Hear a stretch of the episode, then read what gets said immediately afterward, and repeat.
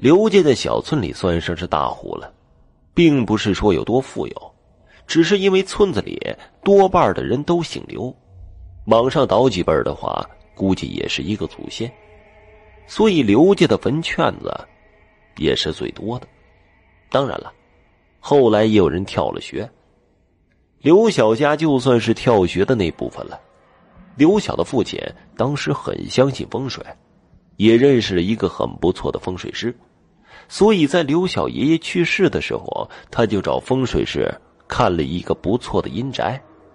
那会儿，刘晓的年纪还小，说来也奇怪，自从这老爷子下葬之后，他们家的日子就过得非常好，没有几年，俨然就已经成了十里八村的富裕人家。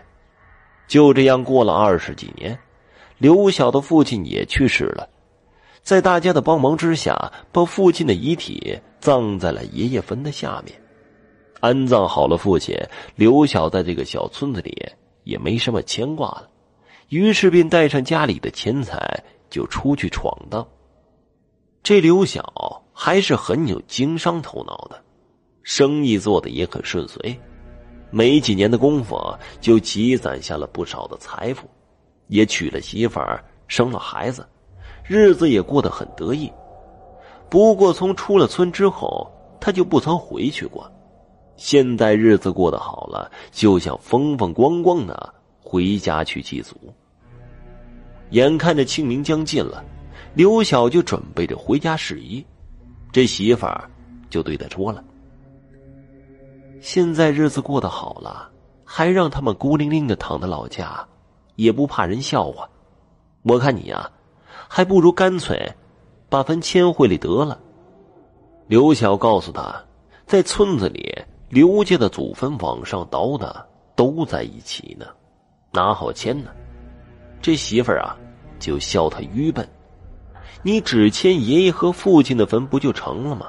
反正他们已经单跳学了，这迁坟也不会影响到别人。这话让刘晓动了心了，的确也应该把坟给迁出来了。于是就在城里选了一块墓地。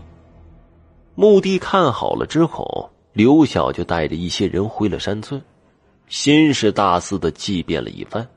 那热闹劲儿，竟引来了不少村民的围观。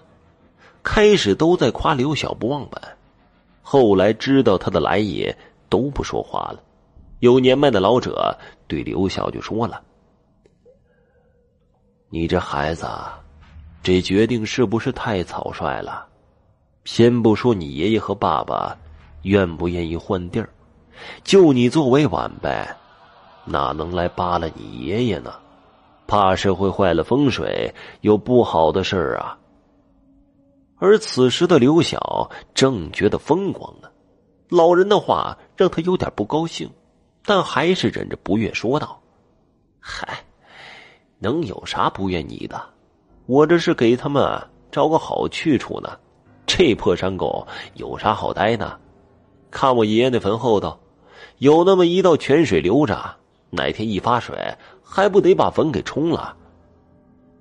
看刘晓执意要挖坟。又有好心人告诉他，最好找个风水师给看看。这刘晓当然是不会信了，也不再听人家议论了，只会人动手。最先是父亲的坟，很顺利就挖了出来，捡出骨放在了准备好的小棺木里，又开始挖爷爷的坟。结果不知道是挖的太用力，还是埋的太浅。一下子竟然就把已经腐朽了的棺木给弄破了，还渗出了一些清水。这刘晓不禁心中气道：“果然还是进水了。”终于把坟给挖开了，里面的情景却让人吓了一跳。原本这坟里边埋了许多年的尸体，竟然没有腐烂，还栩栩如生的。整个尸身竟是泡在一汪清水里，随着尸体暴露在外面，围绕着尸体边上的清水慢慢就消失了。这尸体没一会儿就变成了枯骨。事情虽然很奇异，但刘晓还是把骨头装进新棺木里抬走了。后来的事情，就是刘晓想不到的了。迁了坟之后，他就开始事事不顺，生意一落千丈，最后还欠下不少的钱，卖了房子车子，总算是还的差不多了。可自己已经是身无长物了，老婆不愿再跟他受苦，带着孩子走了。后来刘晓去了哪里，也没人知道。村子里的人知道了刘晓遭遇，都说是他强制迁坟才惹下的灾祸。虽然不知道是否真的有关，但这有些忌讳，还是不碰的好。